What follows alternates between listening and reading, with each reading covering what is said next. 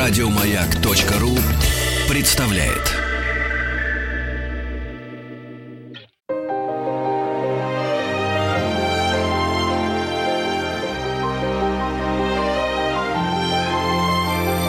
Собрание слов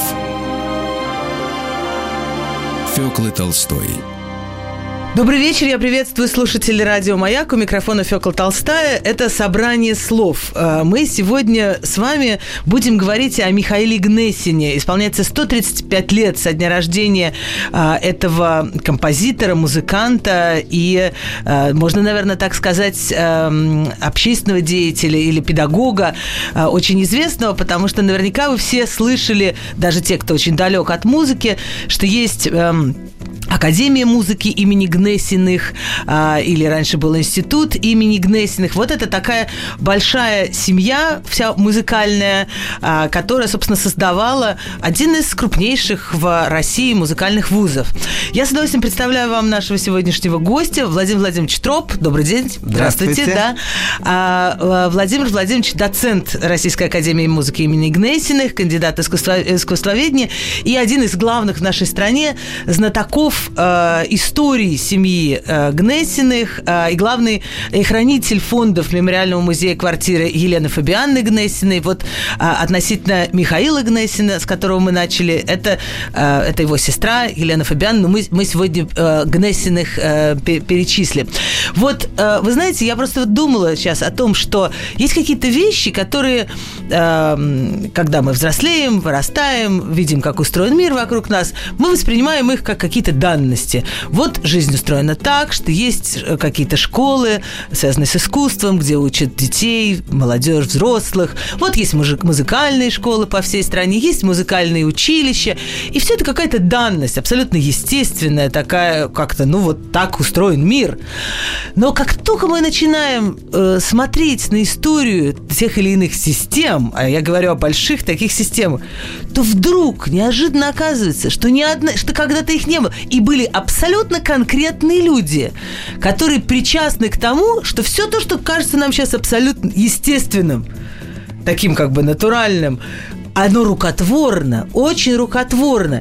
И в этом отношении, мне кажется, что трудно переоценить то, что сделали э, в начале 20 века, наверное, наверное тогда, э, семья Гнесиных. Вот правильно ли я говорю, что, собственно, без них вот той системы музыкального образования очень широкой у нас в России не было бы. Да, ну, правильно? конечно, это верно, потому что э, учебные заведения имени Гнесиных, их, э, на самом деле, четыре ага. входят в этот комплекс, все ступени музыкального образования образования, и они охватывают практически сейчас все инструменты, на которых играют, и все вообще музыкальные специальности. Вот видите, э, недаром о системности мы говорим. Да, да, да это да. один из крупнейших в мире даже э, учебных музыкальных комплексов, и, собственно, Россия славится своим очень высоким уровнем профессионального образования, и действительно семья Гнесиных здесь сыграла колоссальную роль. Э, вот в 1895 году сестры основали свою крошечную домашнюю домашнюю школу. Э, они, конечно, еще не могли предвидеть, что что из этого получится, но в итоге это... То есть просто дома принимали да, и учили просто на дома, да, играть? повесили вывеску, и вот первая ученица пришла 15 да. февраля 1895 года. Ну и в дальнейшем э, из этого действительно вырос огромный музыкальный комплекс, где вот э, именно очень успешно реализовалась вот вся та система, о которой мы говорим. И действительно, многие вещи уже забыли. Имени Гнесиных это давно такой э, бренд, что ли, словосочетание да. привычно. Даже рассказывали, что еще в 30-е годы одна из сестер пришла в магазин, и продавщица говорит другой продавщице, смотри, пришла сама имени Гнесин. Забыли в известной степени, как у Чехова уже сколько было сестер, а их было а пять. Их было пять, а как раз э, мне приходилось у каких-то журналистов уже дважды встречать, что было три сестры, ну, видимо, э, по Чехову решили, ну, что... Ну, конечно, это все еще одно и то же время, и все сошлось, все прекрасно. Да. И брат у них есть. И у, вот, у а, чеховских сестер же тоже есть брат. Да. да. А братья, конечно, о них во многом, может быть, и не подозревают некоторые, или слышали, что Михаил Фабианович это э, композитор-брат, но на самом деле до революции, по крайней мере, э, и даже, может быть, несколько позже, э, нигде, кроме музыкантов России, а в основном Москвы, не знали, что есть такое учебное заведение сестер Гнесиных, а вот о Михаиле Фабиановиче уже писали из-за границы, потому что это был один из самых uh-huh. талантливых учеников молодых римского Корсакова. Ах, так вот. сказать, надежда современной русской музыки в свое время. И вот этот человек, конечно, уникальная личность, которую, к сожалению, во многом вспоминают только э, в связи с какими-то датами, что совершенно, конечно, неверно, потому что масштаб этой личности огромен в самых разных ипостасях. Вы еще не все перечислили его. А что, что я забыла? Чем Вы он знаете, еще занимался? Он был, во-первых, конечно, композитор замечательный. И то, что его музыка не звучит, страшно жалко. Особенно я люблю... Мы можем, мы можем э, сегодня позволить себе послушать Михаила Гнесина, я думаю. Может быть, да. А, а, замечательный романс, особенно слова символиста. Вот сейчас э, уже все знают, кто такие Бальмонт, э, Вячеслав Иванов, Блок, Сологуб, это понятно. Но кто вот так удачно, так тонко воплотил в музыке их стихи, угу. многочисленных сочинениях, по-моему, вот никто, как Михаил Гнесин, который был их современником, который прекрасно знал их всех, у него есть воспоминания о Блоке и так далее. Потом его работа с Мейерхольдом, это тоже очень интересная э, сторона. Слушайте, ну вы просто сейчас даете такое краткое оглавление к нашему да. последующему разговору, да. потому что невозможно э, угу. двух словах сказать о да, ну и потом вы правильно, да, и потом вы правильно сказали, что он не только м, педагог прекрасный, но он еще и э, в каком-то смысле реформатор системы обучения композиторов в нашей стране, угу. сам учитель многих композиторов. И еще он не просто общественный деятель, а такой уникальный просветитель. И здесь он сыграл роль не только в Москве и в Петербурге, где вот он работал и там, и там, а, но и в Ростове. Он просто преобразил там музыкальную жизнь совершенно. И э, я рад, что мне недавно сообщили, что там переулок недавно назвали именем Гнесина, потому что до э, пришествия туда Гнесина это был совершенно отсталый в музыкальном отношении провинциальный город, а он там сделал что-то невероятное. Но я, наверное, слишком много всего сразу. Нет, очень хорошо. Может быть, может быть, э, Михаил Фабианович до улицы доживет, вот какому-нибудь там 150-летию со дня рождения. А что же? А, а то и на проспект замахнемся. А, но я хотела немножко вернуться к семье и, собственно, понять, что это за семья такая, тоже достаточно а, уникальная вот в том отношении. Хотя, может быть, и нет. А, это так что-то что в этом есть от таких как-то... Они, конечно, не ремесленники, но раньше вот так э, в ремесленные времена занималась вся семья одним делом. Значит, пять сестер все музыканты. Да, пять и, сестер. И, и брат тоже. Пять сестер. Кто были их родители? Да. Как так Но все вот произошло? родители весьма разные, надо сказать. Их отец был, ну, вообще э, они евреи по, по своему происхождению, э, так сказать, польской ветви евреев, скажем так. И э, их отец был раввином, то есть э, иудейским священнослужителем да. в Ростове.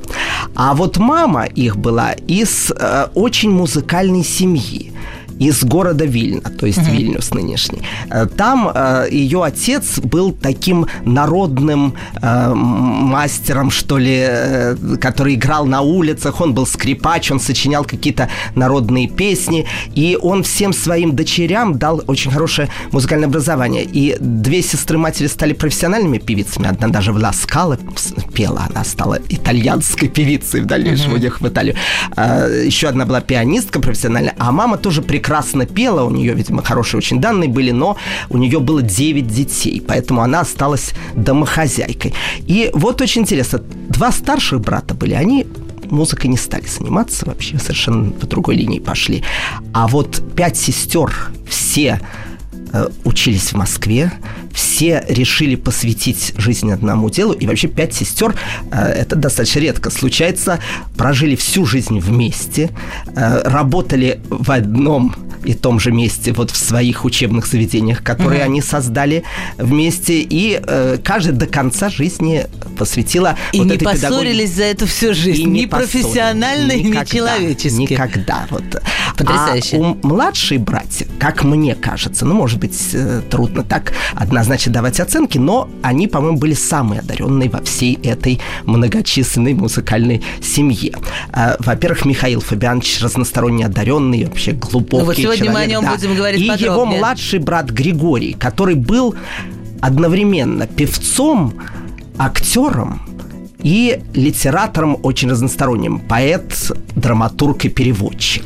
Но это для начала века, для Серебряного века очень такая естественная синтез всех искусств. Да. Они все занимались э, Да. всем. И вот Михаил и Григорий, его младший брат, Да. это как раз такие типичные люди э, Серебряного века с некоторыми и противоречиями, и э, такими некоторыми, у Григория особенно авантюрными склонностями. Это что вы имеете в виду? Да, Тут же он хочется был из зала кричать, «Давай подробности». такой бродячий певец. Он поехал в Италию со своей гитарой и полтора года там бродил по дорогам. В шляпу ему кидали монетки, и вот он так пел. И э, у него были всевозможные приключения. Поскольку он был очень талантливый э, писатель, то он потом написал э, замечательную книгу «Воспоминания бродячего певца». Это такие новеллы о приключениях в Италии. Вообще замечательная личность. Вот мы надеемся, удастся переиздать эту книжку, вышедшую сто лет назад. Но его судьба была трагична. Он погиб в 1938 году, стал жертвой э, репрессий э, в то время. Э, Вот братьям как бы на одном месте сидеть было, безусловно, скучно. Они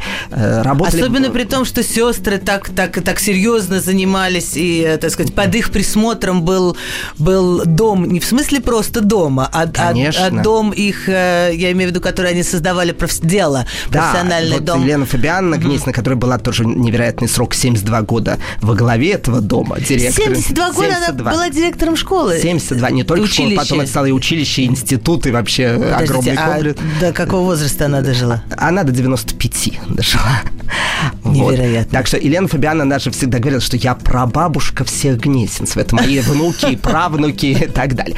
А вот у братьев, да, была судьба другая. Они работали в разных городах и э, очень многим занимались. И у них были разные повороты, разные увлечения в разные периоды. А, Но все-таки к педагогике Михаил Фабианович тоже пришел.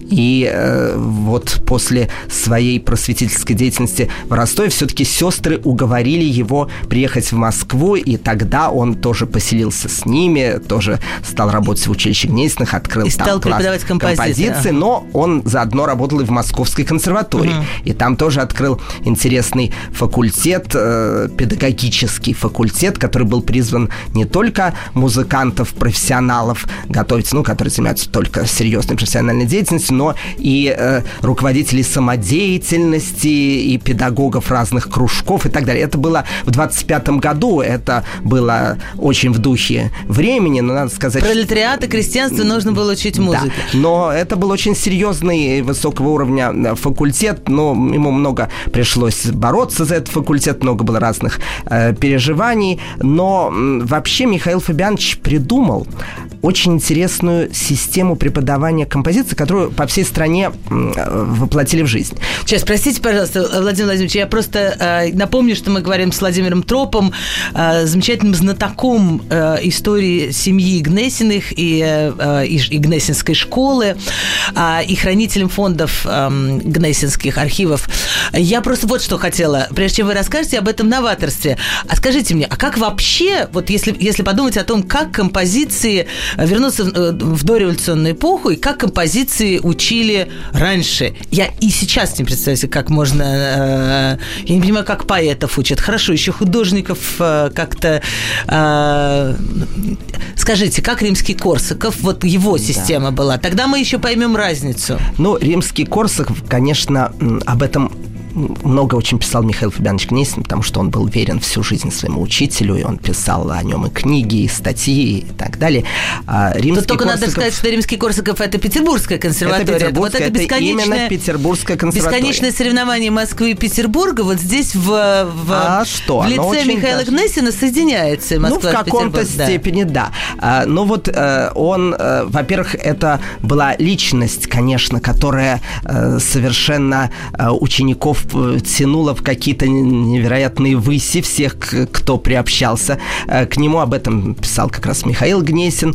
И римский Корсаков в Петербургской консерватории еще пользовался таким традиционным построением курса, когда вначале музыканты проходили все основы как бы ремесла гармония, то есть как соединять аккорды, э, полифония э, или контрапункт, как соединять голоса. И вот после этого уже был такой класс свободного сочинения, где они начинали сочинять что-то уже сами в разных формах. А Михаил Гнесин считал, что это неправильно, что надо сразу людей творчески развивать. И вот он вел э, тот... То есть сначала загонять их в рамки, да, а потом да. говорить, а теперь вы от них свободны. Он считал, что да, что иначе это может убить сразу вот какие-то ростки самостоятельности, которые, может быть, еще очень в зачаточном виде. И вот он вел э, практику обучения сразу и свободным сочинением, и вот всеми остальными предметами. Он придумал задание, он написал потом и учебник на эту тему, но это уже подробности я опускаю. Какие бывают случае, задания у композиторов, например? Что? На, например, сочинить э, в определенной форме э, какую-то вещь, или он делал так, он давал тему какую-то, которую надо было продолжить, или он... Музыкальную да, тему. или он просил написать вариации на, со, на сочинение какого-то, на тему э, какого-то известного произведения э, классического композитора. А, вообще от, отмечают, что он был очень э, человек именно присматривающийся к индивидуальности ученика и э, пытался не гасить это сразу тем, что uh-huh. объяснять ему так как нельзя, да, это так не нельзя. по канонам. Вот, вот, да, вот он это э, не, не признавал, э, как вспоминают его ученики, э, когда один ему принес студент что-то такое заумное, невозможное, и все они смеялись, что это такое. Михаил Фабианович сказал, а вы э, не смейтесь, может быть, когда-то он станет писать модные вальсы. И действительно, так в дальнейшем и оказалось. Но я еще не сказал, что ну, хотя бы кого-то надо назвать, кто учился у Михаила Фабиановича. Да. У него учился Хачатурян, это был самый Ого. его э, великий ученик. Э, кроме того, еще целая плеяда очень известных композиторов, например, Хренников, э, которого многие, конечно, знают, или Сигизмунд Кац, или Лемон, э, или э, Клюзнер, Салман. Это вот все его ученики, очень многочисленные, э, разные. И э, он придумал дальше еще одну интересную вещь. Вот, э, может, я да, в связи да. с художниками. Вот некоторые я, вы знаете, считают... что как раз, да, простите, если я перебиваю нас, ну, да. вы позволите мне так э, э, в свободной форме. И я просто вот подумала о том, что об этом времени, э, когда, э, когда каноны, э, что нужно иногда давать свободу художнику, ведь э, Михаил Гнесин был современником, э, если говорить о художнике, там, русского авангарда. Был и музыкальный авангард, но просто вот э, так, это, так это более, может быть, я лучше знаю, э, художественный, когда э, и Малевича не принимали в, в школу живописи, ваяния и зодчества. И вообще это совершенно по-другому вообще строится искусство. Не на тех принципах, на которых э, учат. Значит, вот эта да. свобода и эта идея, которая стоит во главе угла, мысль, э, другой взгляд. Вот, наверное, это тоже повлияло на Михаила Гнесина? Ну, конечно, но его кумиром Врубель, кстати, был. Ага. И он сочинял э, посвященные ему сочинения, и он очень тесно был связан с женой Врубеля, замечательной певицей. Именно она была первой исполнительницей целого ряда его ага. произведений прекрасных. То есть он остался вот в этом символистском... Да. А, вот э, э, это его любимое... Вот символизм такая... – это то, что его очень надолго как бы занимало. Вот, ну, э, да, если э, говорить о том, что было дальше, дальше, в общем, его стиль э, менялся тоже, но в этом символизме, может быть, он чувствовал себя особенно как-то естественно.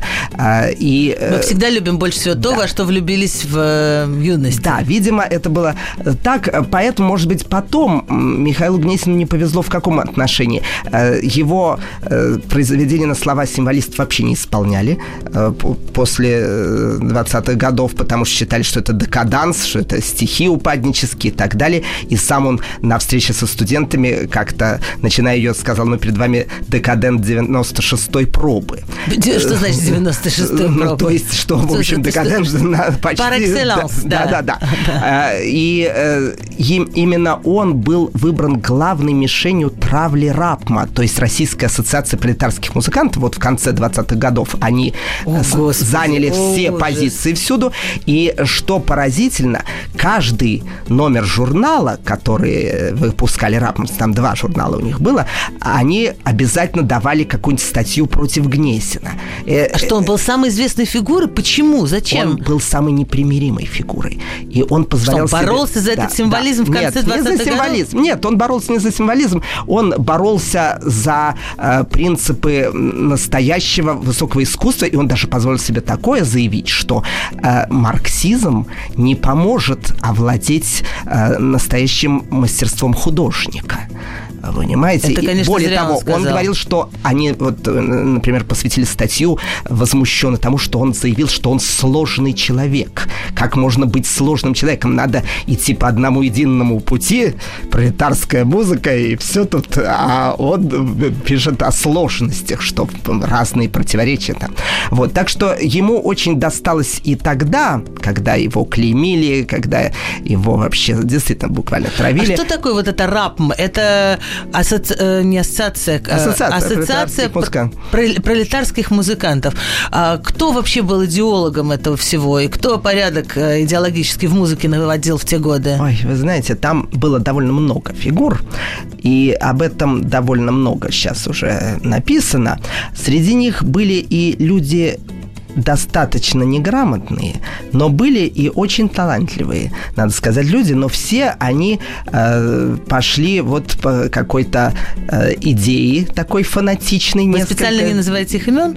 Вы знаете, не то, что специально, просто это довольно долго перечислять всех их. Мало ли, там но были, их... например, песники такие Давиденко э, известные, или там музыковеды, которые потом стали очень э, крупными музыковедами, например, Келдыш или Житомирский и так далее. Э, но э, а, э, выразил их принципы одно время назначенный директором консерватории московской, такой Пшебышевский. Uh-huh. Он заявил, что вот вся музыка, она, конечно, шла по неверному пути, но вот у Бетховена очень хорошие революционные идеи. Однако язык это не тот у Бетховена, он не реалистичен. Реалистичный язык в России был у Мусорского. Надо взять реалистический русский язык Мусорского.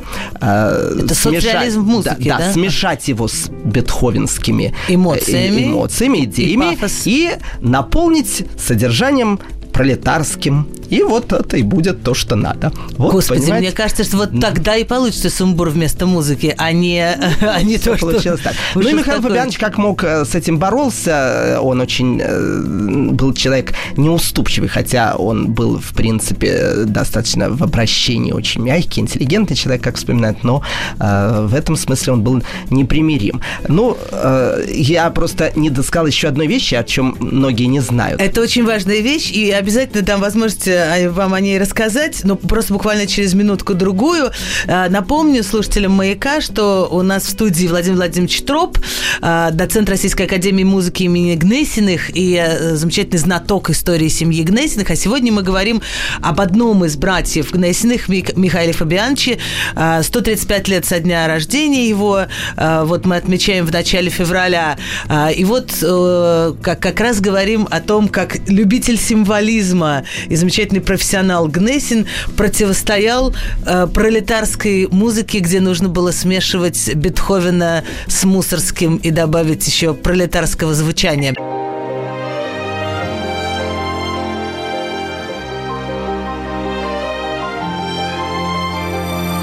Фёкла Толстая и ее Собрание слов. Это программа «Собрание слов» у микрофона Фёкла Толстая. Мы сегодня говорим о музыке, о замечательном композиторе, педагоге, просветителе Михаиле Гнесси, Гнессине. И, конечно, все знают, что такое Академия музыки имени Гнессиных. Вот об одном представителе этой большой знаменитой семьи мы сегодня говорим с Владимиром Владимировичем Тропом, э, кандидатом искусствоведения, хранителем фондов э, семьи Гнессиных.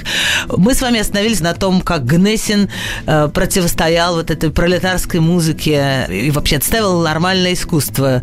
Позволял себе говорить, что он сложный человек, да. Хотя э, он не был никогда авангардистом надо сказать. Э, его ну да, музыка он же, он опиралась любил... все-таки на традиции римского Корского ага. и вот этот символизм Серебряного века. Э, так что в дальнейшем его уже причисляли к таким старым композиторам советской школы, э, которые продолжают традиции римского Корского и так далее. Но, вы знаете, политика же менялась, и в 1932 году закрыли и РАПом, и другие пролетарские организации. Был образован единый союз композиторов, и Гнесина на какой-то... И еще хуже. Время нет? оставили в покое, да, но стало хуже в каком этаже? Просто уже потом никаких шагов ни влево, ни вправо делать было невозможно. То есть все дискуссии были закончены уже? Абсолютно. Да. И, и даже вот эти вот э, противники, с которыми спорили, с ними можно уже не спорить. Это очень, это такой путь, вот мы тоже, мы тоже можем найти в современной жизни такие примеры. Споры, споры, споры, а сейчас уже и спорить не надо, потому что уже да. Но мнение тем не менее, одно. Тем не менее, когда была новая кампания, очень страшная, в 48 году, да. Михаил Гнесин, которого тогда вроде бы никто не собирался ни в чем обвинять, он как раз считался реалистом по сравнению с формалистами Прокофьевым, uh-huh. Шостаковичем и так далее, повел себя, опять же, очень смело.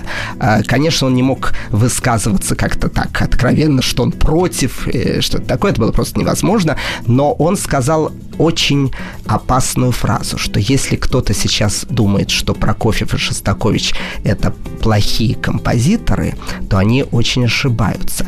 Настоящий формализм заключается в том, что сегодня напишут про них плохо, а потом, через какое-то время, все повернется, они подставят не перед этими своими словами, а плохо напишут про Дзержинского. Но ну, я объясню, что Дзержинский был такой композитор, который... А не то, тот, который Который Иван Иванович Дзержинский, он даже какое-то время учился у Гнесина, которого подняли тогда на щит, как вот реалиста, он писал оперы по Шолохову, это, в общем, было тогда востребовано. А, и э, а вот... какого рода эта музыка? Она на что похожа? Она такая э, простая довольно по мелодии то, что вот... Чтобы можно было в Ну, как сказал Жданов тогда, что самое главное в музыке – это мелодия, которую можно напевать. Ну, вот по этому принципу писал Дзержинский. Так вот, Михаил Фабианович этого, конечно, не простили. Э, Причем не то, чтобы его сразу за это обругали, нет, просто потом он в это время, э, после периода, когда он жил в Ленинграде, после эвакуации во время войны, он вернулся в Москву и стал первым зав кафедры Института имени Гнесина данных. Вот как раз по композиции то, что да, вы говорили, да. да. И вот было решение закрыть кафедру композиции в институте как не отвечающую э, воспитанию студентов в духе борьбы с формализмом. И Это такая была официальная формулировка? Официальная формулировка. Есть бумага, где написано, да, что да, недостаточно да. кафедра борется с да. формализмом? Его даже пытался защитить э, Хреников, который возглавлял Союз композиторов. Это же его ученик. Непосредственно очень Подождите, я модель... хорошо помню, как Тихон Хренников возглавлял Союз композиторов. А вы говорите о 48-м годе? Да, он тогда и был назначен. А так сколько лет он возглавлял Союз композиторов? 42. Прекрасно. Это цифры, цифры хорошие. 72 года Елена Фабиановна руководила Академией. Но я не сравниваю эту деятельность, я сравниваю да. просто только цифры. цифры только большие. цифры, ничего не ну другого. Вот. И 42 года тем не менее Гнесин. Э, вынужден был э, такой выбор сделать. Он предложил, что если так, то лучше пусть он уйдет, но кафедру композиции сохранят. И он ее передал своему ученику Хачатуряну, а сам ушел вынужденно на пенсию. Но это мы как бы к концу сейчас подошли А скажите мне, пожалуйста, да. что такое формализм? Что называли формализм? То есть не что такое формализм по сути, ну хотя это тоже интересно. Формализм это чрезмерное внимание к форме произведения? Ну, э, формально, опять же, да. Но я думаю, что... Потому что то, что Гнессин имел в виду, это вообще другое. Это Он другое. говорил о том, что, о том, что куда ветер дует, туда, да, да. туда Он я говорил именно об этом. Да. И, в общем, наверное, он был прав, потому что все, что было придумано и обосновано вот в 48 году, это, конечно, не имело отношения к какой-то по-настоящему художественной дискуссии. Просто было сказано, вот э, эти реалисты наши, нужные, так сказать, народу, а все, что посложнее, это вот некий формализм. Вот изобрели формализм это удачное... просто, просто ругательное слово. Ругательное слово в отношении более сложенного, э, якобы непонятного народа. Оттуда и пошли все эти письма. Я Шостаковича не слушал, но, да. но глубоко осуждаю и слушать не хочу. Ну вот э, в этой ситуации он себя тоже повел очень принципиально, Михаил Фабианович Гнесин. А я еще хотел сказать, да, вот в связи с его педагогической работой, что когда он э, работал в училище Гнесиных, да. он решился поспорить с э, таким, казалось бы, непреложным тогда э, принципом, что многие же считали, что художников в детстве не надо учить специально рисовать, потому что это может, ну, кроме каких-то, может, самых элементарных вещей, там, э, что это э, их мир как бы разрушит э, своеобразный, что вот когда вырастут, тогда уже можно начать серьезно заниматься художником.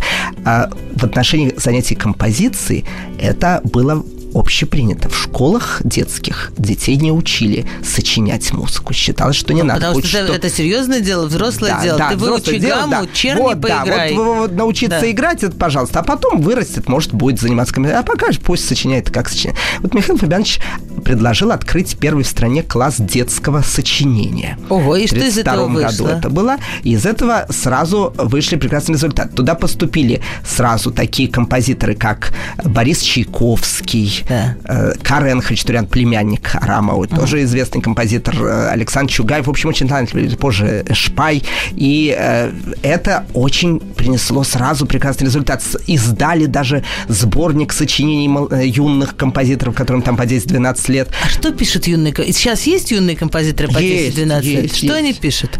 Они все что Не угодно. песенки Могут детские. и песенки, а могут написать и сонату, пожалуйста, что захотят, то напишут. Просто им надо помочь Э, как-то направить, объяснить какие-то примеры. Вот этим, собственно, занимался ученик Гнесина Месснер под его, так сказать, наблюдением. И оказалось, что это вполне удачная идея. Вот это вообще, на самом деле, интересно про, про, про творчество такое. Вот есть такие профессии, которые считаются, что у тебя должен быть такой же багаж жизненный. Ну, какой ты режиссер после школы? Ну, как ты можешь? Или mm-hmm. какой ты композитор? Что ты скажешь своим слушателям? Где у тебя достаточно переживания? А э, Гнесин считал, что не нужно, так сказать, гигантского жизненного опыта, чтобы предаться творчеству. Да, он считал, что все само естественным путем придет, если человеку помочь. Угу. Просто помочь. Вы сказали еще о том, что Гнессин не, не авангардист. И такой образ складывается у меня, конечно, вот э, в Рубель, символисты, но при этом прозвучало имя Мирхольда. Да, вот я Ого-го, хотел это, об этом, Вот уже авангардист, авангардистович. Да, чтобы мы да. об этом не забыли. Да. Дело в том, что вот мне лично больше всего нравится музыка Гнесина, вот эти романсы на слова символистов. Но э, его интересовали разные вещи в течение жизни. Э, и я бы хотела двух сказать. Да. Во-первых, он был поклонник античности, обожал Грецию, знал ее так, что читал лекции в археологическом институте по истории Греции. Хотя никакого Ничего специального себе. образования абсолютно... А они даже и не знали, эти студенты археологи, что, что это известный композитор перед ними. Может быть и не знали. Может, что-то и знали. Какой-то профессор. И э, он, когда получил премию, Глинкинскую премию, это престижная была тогда да. самая премия до революции за свои романсы, он поехал сразу в Афины, вот, чтобы увидеть это все. И дальше они встретились с Мерхольдом в Петербурге. Может быть, это было у Вячеслава Иванова, может быть, нет. То но есть это до революции? Это было в восьмом году. Ага. И э, оба э, горячо обсуждали то, что современные актеры вот в Александринке ставят новые переводы э, Мережковского и Анакентианинского. Мерхольд как раз работал тогда в Александринке. Да, да, что это никуда не годится, потому что актеры произносят это абсолютно не так. Эти стихи греческие, а ведь в Греции все знают это, но никто никогда не, зна- не скажет, как это было на самом деле, было полупение, получтение, так называемая паракаталога по-гречески. Uh-huh. Как это восстановить. Они решили, что можно попытаться что-то такое придумать. И вот Гнесин в студии Мейерхольда на занятиях, это была такая частная студия, вот где Мейерхольд работал с актерами, там одно время даже Любовь Дмитриевна Блок э, с ними э, работала, а потом там была замечательная такая актриса Клепинина, которая стала такой главной музой для Гнесина на несколько лет. Э, вот они разработали теорию музыкального чтения дра- в драме. Это такое действительно полупение, получтение чтения. Э, там э, часть действительно просто музыка, которую... То есть ее можно записать можно нотами? записать нотами. Часть э, ритм только, но ритм обязательно. Всегда записывали стихи, в каком ритме произносятся. Подождите, разве у стихов нет ритма в природе их? Есть, но он может произнесен быть по-разному. Вы можете пример долгие, привести? Долгие и, и короткие гласные, они, в принципе, ведь не записываются. Вы можете их прочитать долго, с растягиванием. Да. Покажите а, мне на примере любого стихотворения. Знаете, я так вам Хоть не приду, Пушкина. я просто могу сказать, что вот в этой книжке, которую не так давно издали Мейерхольд и Гнесин, да. здесь все вот эти примеры записаны. Вот здесь э, ну, тексты, прочтите, как вот Гнесин. тексты, да, э, там дамы щеголяют модами. Здесь как это надо э, прочесть вот в этом упражнении, которое так. он занимался с актерами. Там дамы щеголяют модами. Вот так, в таком ритме точно. Там дамы щеголяют модами. Да. Там всякий лицеист то стер, ну и так далее. Вот, в общем, они занимались разными ритмами. Можно за этим жестким ритмом вообще поэзию услышать? Или, или не было такой задачи? Нет, он считал, что это и, в общем, Помогает и, и Блок, раз. и Скрябин, и Вячеслав Иванов, которым они это все показывали. Эти. И так они сделали три трагедии. Антигону, Финикиянки и Царь Эдип. И дальше была там целая долгая эпопея. Мейерхольд э, очень старательно протаскивал царя Эдипа на сцену Александринскую, там уже была договоренность, что поставят Юрьев, знаменитый актер, да. должен был играть царя Эдипа и так далее. Но это в итоге не вышло. Только в студии они показали, они долго занимались этими студи- э, студийными делами, вот именно по музыкальному чтению. Мейерхольд все время писал Гнесину, тот уже в Ростове тогда работал, что приезжайте, мы без вас не можем. И вот они подготовили фрагменты из этих трех трагедий. И, в общем, существуют ноты, вот они здесь И можно, и можно так читать стихи и трагедии Да, ну там и Слушайте, музыка. ну это же очень, простите, что это же очень современная история, что сейчас э, поэты дают такие концерты вместе с музыкантами. Ну, например, огромные залы собирает э, Вера Полоскова, прекрасная да. и очень известная популярная. Но это, конечно, немножко другой, потому что это мелодекламация, то, что называется, да, когда читают под музыку стихи или придумывают... Или полупоют. Да, или, да, да, да. А вот здесь была вот конкретная совершенно то такая такая академическая строгость. строгость Под этим всем, да, по всем да. лежит теория. Да, гре... Очень... и это греческие вот стихи. Вот так они сделали три трагедии, фрагменты показывали да. э, с Мирхольдом. Ну, а потом дружба с Мирхольдом осталась, поскольку они вообще очень были тесно связаны. Он спас Мирхольда наш от смерти, Гнесин от расстрела во время э, гражданской войны. И Мирхольд просил его написать музыку к знаменитому спектаклю «Ревизор». И да. вот эта музыка э, очень забавная, еврейский оркестр на балу у Городничева. Ох. Эта музыка, к счастью, сейчас стала довольно часто исполняться, потому что она очень интересная, комичная, вообще гротескная. Вот эта музыка написана в 26 году к ревизору. А, давайте мы сейчас э, прервемся на минутку. Напомню, что у нас в студии Владимир Владимирович Троп, э, замечательный знаток э, истории семьи Гнесиных. И э, потом послушаем небольшой фрагмент вот э, из э, спектакля «Ревизор» э, композитора Михаила Гнесина. И продолжим наш разговор. Фёкла Толстая и ее собрание слов. Это программа «Собрание слов». Мы сегодня говорим о композиторе Михаиле Гнессине. И давайте сейчас послушаем небольшой фрагмент музыки, который он написал в 26 году к очень известному спектаклю «Мир Хольда. Ревизор».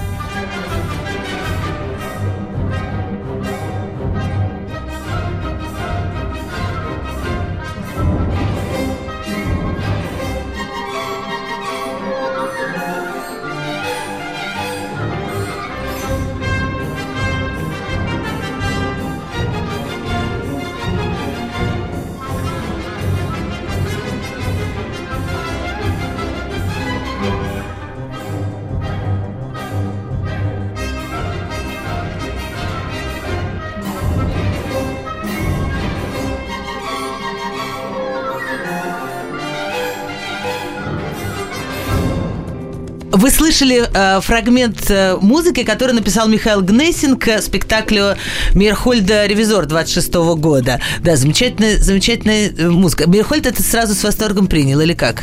Мирхольд придумал, что в последней сцене э, городничему придут на бал еврейский э, провинциальный оркестр.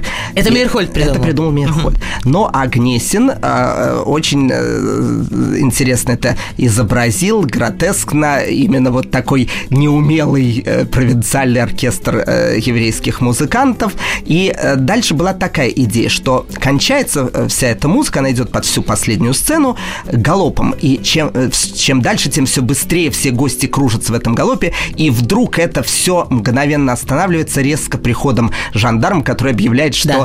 Э, настоящий ревизор приехал, и вот потом немая сцена, а потом гаснет свет, и, и люди заменяются на кукол, и стоят куклы, а люди даже, зрители не понимают, что это уже не живые люди, а все это куклы стоят в немой сцене бесконечно. Вот так придуман был финал этот спектакль «Ревизор» Мейерхольдом и Гнесиным. Здорово. Э, но а Мейерхольд не зря, конечно, э, обратился к вот этой идее еврейской еще потому, что начиная с 17 года примерно э, главная такая увлекающая Гнесина линия, ну, по крайней мере, одна из главных, это еврейская тема, еврейский фольклор, и он написал очень много интересных сочинений, связанных вот с текстами различными, из песни песни, то есть библейские да, да, да. тексты, использовал и современных поэтов, и русских поэтов на э, эту тему. Вот э, один из таких лучших вот циклов это поэта Иосифа Уткина, ну, современного тогда поэта, повесть о рыжем мотеле он написал. И э, э когда-то, вот надо сказать, что в его семье никто не интересовался э, этой темой национальной еврейской музыкой. Uh-huh. И то, что дедушка э, был народный скрипач и сочинял какую-то музыку, это их тоже интересовало. А вот Михаил Фабианович, он... Э, Единственный, исполь... да, и внимание. он использовал вот эти напевы, которые его дед э, сочинил, и это сохранилось, и всячески э, интересно притворял э, напевы еврейские. Он ездил в Палестину дважды и uh-huh. собирал там э, музыку вот э, национальную, которая именно вот там э, находится. Но это все прекратилось в 30 20 годы. Ну, когда, собственно, и все прекратилось, э, любые какие-то дискуссии, да. поиски. Скажите мне, пожалуйста, как вы думаете, вот сейчас э, музыку Михаила Гнесина, которая не так часто исполняется, она может быть э, популярна, интересна не только специалистам, а... Да, конечно. Ну, разве, вот, например, его чудесная музыка на стихи символистов не воспримется как нечто совершенно удивительно прекрасное, такое мерцающее вообще вообще вот символистское. Мне кажется, это очень здорово. Потом вот э, эта музыка к ревизору Которую очень хорошо слышали. воспринимается. Да, да, да. И э, его сочинение 40-х годов. Надо сказать, что во время войны э, Михаил Фабианович потерял единственного сына. Угу. И после этого он написал трагическое произведение «Трио памяти наших погибших детей». Да. Это замечательная музыка и по трагической силе, но она, кстати, тоже использует вот эти еврейские интонации, очень интересно притворенные. А вообще, если можно, я еще скажу, что потом он исследовал фольклор самых разных народов. У него есть много произведений на темы кавказские, поволжские, среднеазиатские и так далее. Это его всегда интересовало. Спасибо большое. К сожалению, мы не успеваем послушать и и, вот романсы на стихи с инвалидов хорошо хотя бы ревизора услышали. Говорили мы сегодня с Владимиром Владимировичем Тропом о э, Михаиле Гнесине, э, одном предста- представителе этой замечательной семьи Гнесиных, замечательном э, композиторе и вот очень интересном человеке, как я поняла из нашего сегодняшнего собрания слов. Спасибо большое.